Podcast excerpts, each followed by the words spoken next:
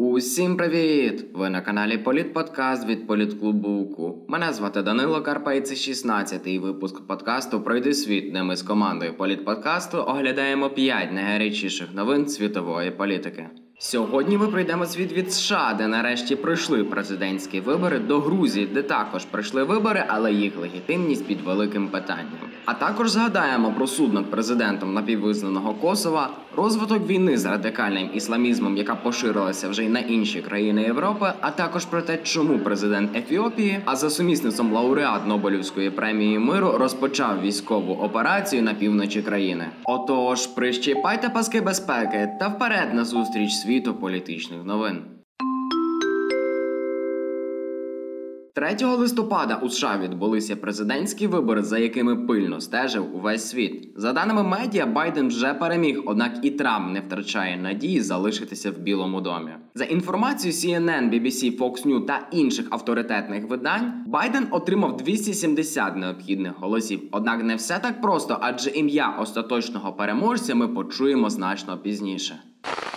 And we're going to be uh, the first Democrat to win in Arizona in 24 years. We're going to be the first Democrat to win Georgia in 28 years. And we've rebuilt the blue wall in the middle of the country that crumbled just four years ago. Окрім того, що цьогоріч за демократів перше за понад 20 років проголосували Аризона та Джорджія, ці вибори запам'яталися й іншими цікавими поінтами. Згідно з результатами екзитполів за Байдена проголосувало 87% афроамериканців, 67% американців латиноамериканського походження та 43% білих американців. Натомість Трампа підтримали 55% білих американців. До слова, Байден переміг і у всіх вікових категоріях, а найбільшу підтримку отримав серед молоді. Після виборів не обійшлося без протестів. Річ у тім, що протягом останніх декількох днів Трамп завіряв, що впевнений у своїй перемозі, і це попри дані підрахунку голосів, що свідчили про протилежне. Тож сотні прихильників Байдена вийшли на вулиці в Портленді, Орегоні та Сіетлі. А у Вашингтоні мітингувальники скандували, чиї вулиці наші вулиці. І якщо ми не отримаємо справедливості, вони не отримають миру.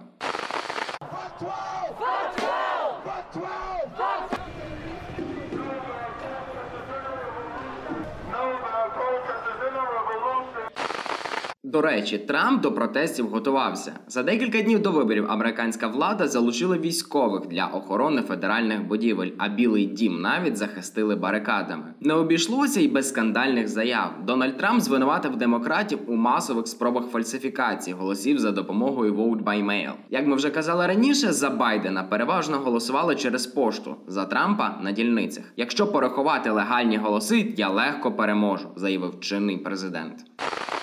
If you count the legal votes, I easily win. If you count the illegal votes, they can try to steal the election from us. If you count the votes that came in late, Про президентські вибори в США всі говорять чимало, однак паралельно з ними пройшли й вибори до конгресу. І тут також бачимо цікаві речі. Демократи, які минулого разу отримують більшість в нижній палаті конгресу, палаті представників. Станом на зараз 215 місць до 196. Щодо верхньої палати конгресу Сенату, то на виборах 2016-го впевнено перемогли республіканці 22 місця до 12. У новому ж сенаті республіканська партія значно здасть позиції. Станом на зараз республіканці та демократи здобули по 48 місць. З цікавинок виборів то уперше до сенату війшла жінка-трансгендер Сара Макбрайт, а також перший афроамериканець гей Річі Торрес. Яка ж зовнішня реакція на вибори в США? Не надто позитивна. Ось, скажімо, голова міжнародної комісії спостерігачів ОБСЄ Майкл Лінк звинуватив Трампа у грубому зловживанні владою. Він також висловив занепокоєння стосовно того, що небезпека від дій і слів Трампа може тривати набагато довше після дня виборів. Якщо ж повернутися до результатів президентських виборів, то чи можна остаточно стверджувати, що Байден переміг? Ні. Оголошені результати дані неофіційні, а лише проєкції результатів відповідних американських медіа. Трамп же своєю чергою стверджує, що переміг ці вибори з великим відривом. Його штаб планує почати доводити свою позицію у суді з понеділка. Тож офіційні результати ми дізнаємося ще не скоро. До речі, про підсумки президентства Трампа та чому каже, що він намагався перевірити систему американської демократії на міцність. Слухайте у свіжому випуску подкасту по поличках, що вийшов останньої п'ятниці. Парламентські вибори в Грузії, що відбулися 31 жовтня, не обійшлися без скандалів. Опозиція на чолі з Михайлом Саакашвілі звинувачує центральну виборчу комісію у фальсифікації голосів. То з яких причин грузини не довіряють новообраній владі та виходять на масові протести? Річ у тім, що вибори в Грузії вперше відбулися за новими правилами. Поріг для проходження знизили до 1%, а партія може одноособово сформувати уряд, якщо набере 40% голосів. Окрім того, у 2024-му президента обиратиме не народ, а 300 парламентарів. Тож політсили боролися за кожен відсоток. То що не так з результатами виборів? Річ у тому, що більшість голосів отримала грузинська мрія. Її підтримують чини президент Іванішвілі, якому часто закидають просування проросійських інтересів. За умови перемоги партії олігарх із суперечливими поглядами ще довго залишатиметься на посаді. Перемога ж партії з одного боку була очікуваною, адже її злагоджена реакція на пандемію збільшила рейтинги та забезпечила певну довіру населення. А ще у багатьох грузинів політсила асоціюється з продовженнями реформ. З іншого боку, народ каже, що грузинська мрія не може мати 48,5% голосів супроти лише 26% опозиції. The election results do not mirror the real mood of the Georgian people. We protest against the government that is trying to steal our votes. Одразу кілька екс-голів ЦВК Грузії закликали нинішню керівницю піти у відставку. Вони запевняють, що вона причетна до фальсифікацій. Обурення зросло, коли копії протоколів почали з'являтися на офіційному сайті ЦВК, і кількість виборців у графі явка була значно меншою аніж кількість проголосованих. Невдоволення також виникло серед членів партії Єдиний національний рух, яку очолює Міхаїл Саакашвілі. Він збирався повернутися на батьківщину у разі перемоги. Нинішня влада разом з Іванішвілі позбавили політика громадянства, а ще відкрили декілька кримінальних проваджень. Тож у разі повернення Саакашвілі може опинитися за ґратами. Якою ж є реакція світу на такі неоднозначні вибори? Як не дивно, але в ОБСЄ та НАТО немає серйозних зауважень до того, як пройшли парламентські вибори в Грузії. В ЄС визнали, що вони відбулися демократично, проте закликали детально та справедливо розглянути всі скарги. Утім, якщо фальсифікації підтвердяться, то Грузії та чинній владі буде непереливки. Може початися глибока політична криза, яка дуже дорого коштуватиме країні. Тим паче, що й до виборів грузинський політичний ґрунт був доволі крихким.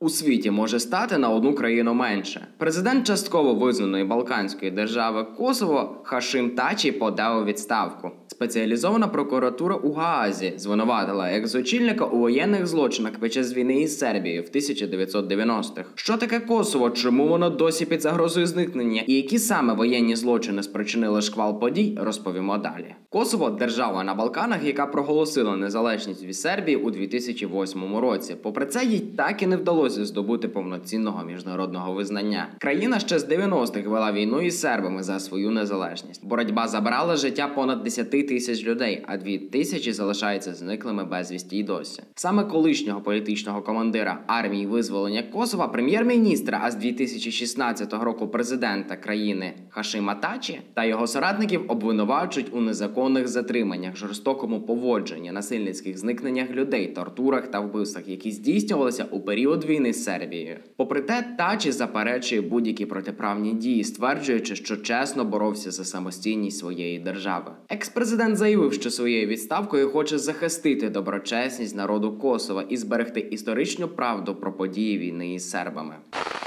Court and has said that he believes in the judicial process. And of course, he believes that his name will be cleared uh, through this judicial process.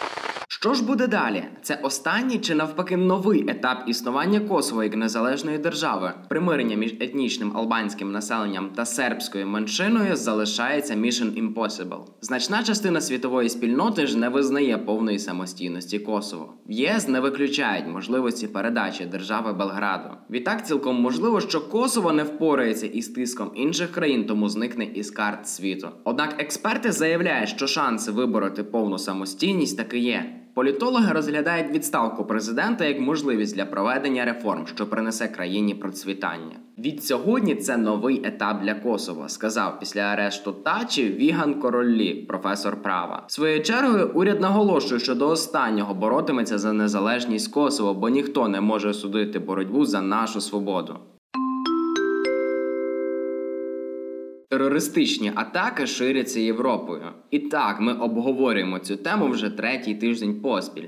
Адже низка терактів, що розпочалася з Франції, насправді лише наслідки конфліктів, що розхитують світовий суспільний лад десятиліттями. Пояснюємо, що нового трапилося на ісламо-європейському фронті за останній тиждень і чому це так важливо. Тероризм перетнув кордони Франції. 2 листопада ввечері розпочалась стрілянина у центрі Відня біля синагоги. Атака серйозніша за попереднє. Обстріли відбулися одразу в шести точках. Було вбито чотирьох перехожих, ще щонайменше 15 поранено. Терорист симпатик і діло мав на собі муляж поясу з вибухівкою. Відповідальність за теракт взяла на себе сама ж ісламська держава. Канцлер Австрії Себастьян Курц заявляє про потребу створення спільного європейського фронту в боротьбі з ісламським екстремізмом. Ми повинні усвідомлювати, що це не протистояння між християнами і мусульманами або між австрійцями та мігрантами. Ні, це боротьба між більшістю тих, хто вірить в свободу, і тими небагатьма, які бажають війни. Це боротьба між цивілізацією і варварством. Цю боротьбу ми будемо вести з усією рішучістю. Найпалкішу підтримку забезпечив Австрії, звісно ж, Париж. Макрон говорить навіть про потребу переглянути правила шенгенської зони задля посилення захисту зовнішніх кордонів Євросоюзу. Однак саме Макрона часто звинувачують в розпалюванні терористичних настроїв. Французький президент каже, що ісламісти будують паралельне суспільство в його державі, що не поділяє європейських цінностей. Він навіть дає визначення цьому процесу ісламський сепаратизм. Фраза радше маніпулятивна, адже про територіальне розділення Франції не йдеться. Така риторика посилює почуття небезпеки, навіть шовіністичні настрої серед населення. Жорсткішими стоїть відповідно і самі атаки. Навіть більше ніж про національну безпеку, європейські лідери зараз говорять про посягання на їхню свободу, принципи цінності. Назвати цей конфлікт застарілим неможливо. Соціологія показує, що поляризовані настрої і серед молоді. Наприклад, 57% французів-мусульман до 25 років вважає, що закони шаріату важливіші за закони республіки. Це лише підтверджує серія терактів у Європі, частина глобальніших процесів геополітичних перетрубацій, і ситуація найближчим часом лише загострюватиметься та поступово поширюватиметься і на інші країни Європи. Лауреат Нобелівської премії миру оголошує війну. Цікаво, чи не так? Мова йде про прем'єр-міністра Ефіопії Абія Ахмеда. Він розпочав військову операцію в північному районі країни Тиграй. Що там відбувається і чому це так важливо? 5 жовтня прем'єр-міністр Ефіопії звинуватив ліву партію Народний фронт визволення Тиграй в атаці на військову базу. НФВП очолювала правлячу коаліцію з 91-го року аж до 2018-го. Однак з приходом до влади Абія Ахмеда, члена коаліції, проте з іншої етнічної групи, не приєдналася до нового уряду. Мавши значний вплив у регіоні Тиграй, партія пішла в опозицію до центру, щоб зміцнитися вдома. Ефіопія ж надзвичайно децентралізована країна, де кожен регіон має власну армію та широку автономію в усіх сферах життя. У серпні прем'єр скасував вибори до ефіопського парламенту через пандемію. НФВП це не могло не затрігерити, тому вони провели власні вибори, що своєю чергою спровокувало центр. Цей конфлікт дійшов на сьогодні до збройного протистояння. And this is frankly uh, an escalation that is likely to lead into the greatest geopolitical nightmare for the Horn of Africa region. Ефіопія одна з країн із найбільш стрімко зростаючою економікою у світі, котра досить швидко переходить з домінування сільського господарства до сучасної індустріально-сервісної економіки. Загострення ж на півночі країни може спровокувати громадянську війну. А Ефіопія є стратегічним партнером США в питанні громадянської війни в сусідньому Сомалі. Скоріш за все, це причина, чому Америка активно закликає до миру в Ефіопії. З іншого боку, Судан та Єгипет, котрі близькі до Російської Федерації, можуть скористатися ситуацією, щоб знищити дамбу на Нілі, збудовану Ефіопією для нової ГЕС, котра загрожує їм посухою та втратою сільськогосподарських земель. Такими були п'ять найгарячіших новин світової політики останніх днів. Дякуємо, що дослухали до кінця. Окремий плюс у карму всім за підписки, поширення та фідбеки. Якщо ви досі не підписалися на інстаграм, телеграм та фейсбук політклубу УКУ, то мерщій зробіть це. Маємо багато цікавого контенту й там. Почуємось!